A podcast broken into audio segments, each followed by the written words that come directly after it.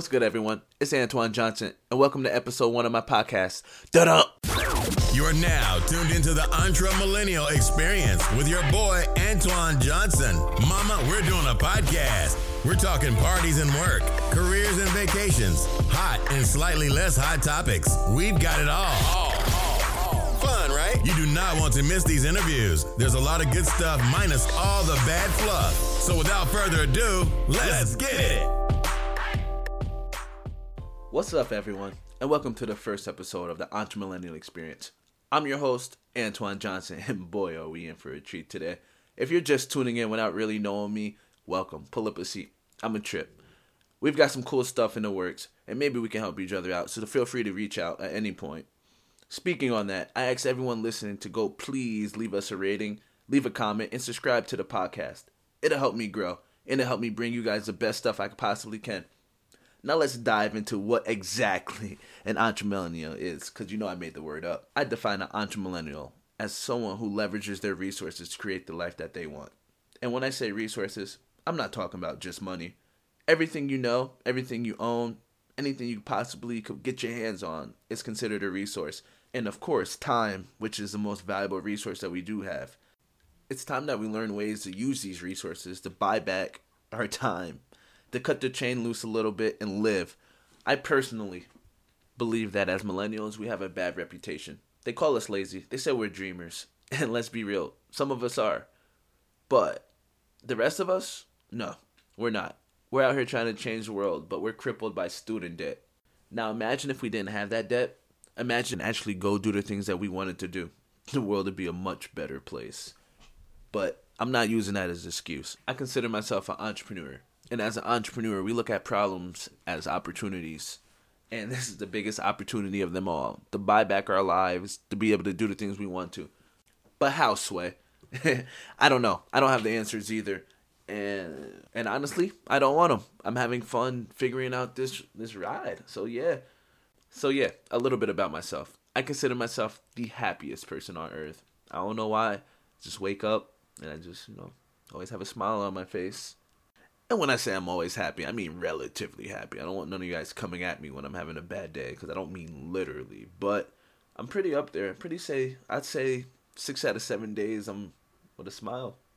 I'm an optimist and I love people. And I'd explain about 90% why I act the way I do. If you know me, you know what I'm talking about. If you don't know me, you're quickly learn what I mean. So perk of having my own podcast is I can get some things off my chest. First of all, going back to the optimist thing a lot of people think that optimist people or optimistic people are naive to all the bad things that go on in the world. Like, how can you smile when people are dying? It's like, how can you not smile? You're not dying.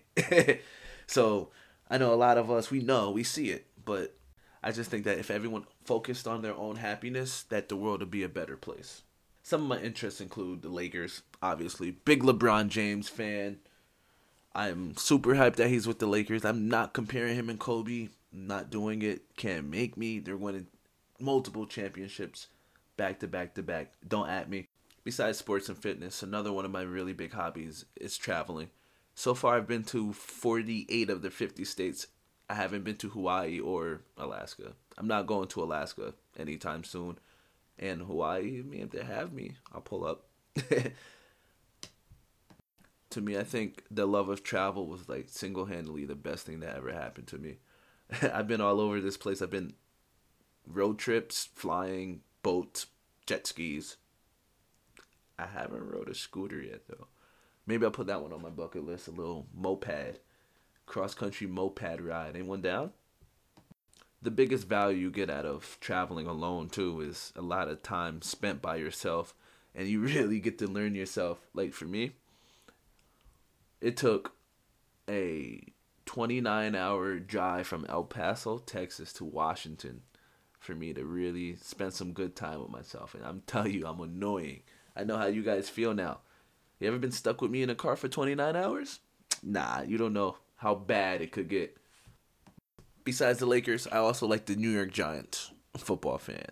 Yeah, unfortunately, Giants kind of suck. They haven't been good in a while. I think Eli needs to go. What do you guys think? Because it doesn't make any sense, and it's almost as bad as being a Lakers fan. Both my teams suck. And now I'm here with you guys today, talking on my podcast.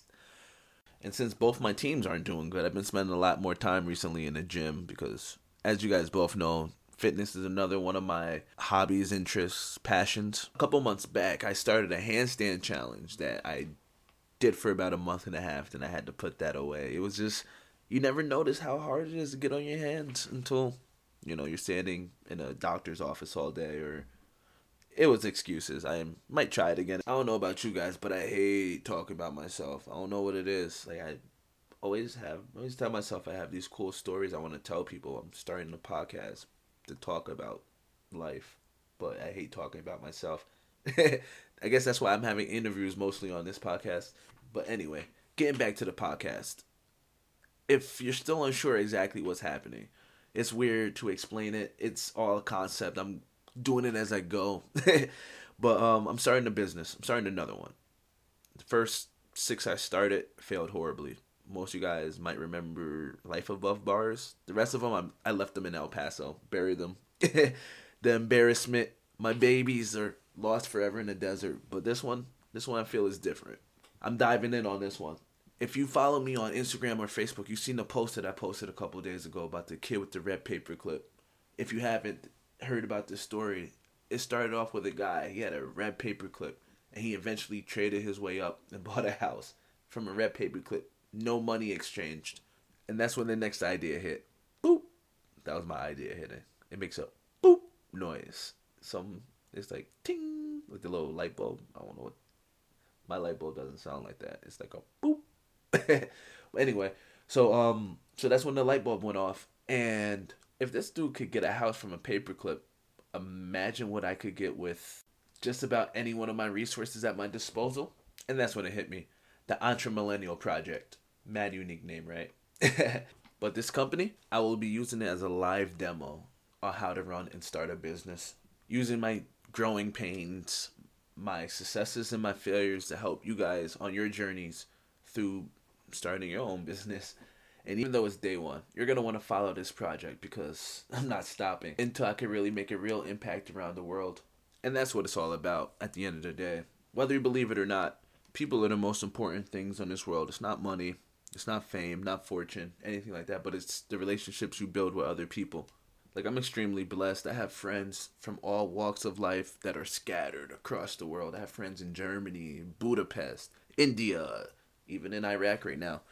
And each one of them, I remember at least one story or one experience that we had together where it lasts me a lifetime.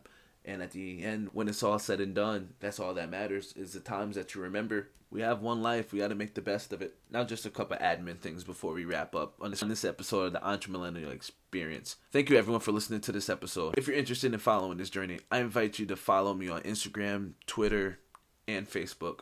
Like the group, and also check out the website at theentremillennialexperience.com. Make sure you reach out. Let me know how you liked the first episode and what you hope to see moving forward. Tell me what you like. Tell me what you didn't like. Now is the time to fix it. This concludes this episode of the Entre Millennial Experience. Make sure you like, subscribe, and rate us. It will help the podcast grow. If you liked anything you heard or want to discuss something further, leave a comment and reach out to us. We're interested in your input. Thanks for tuning in. Peace.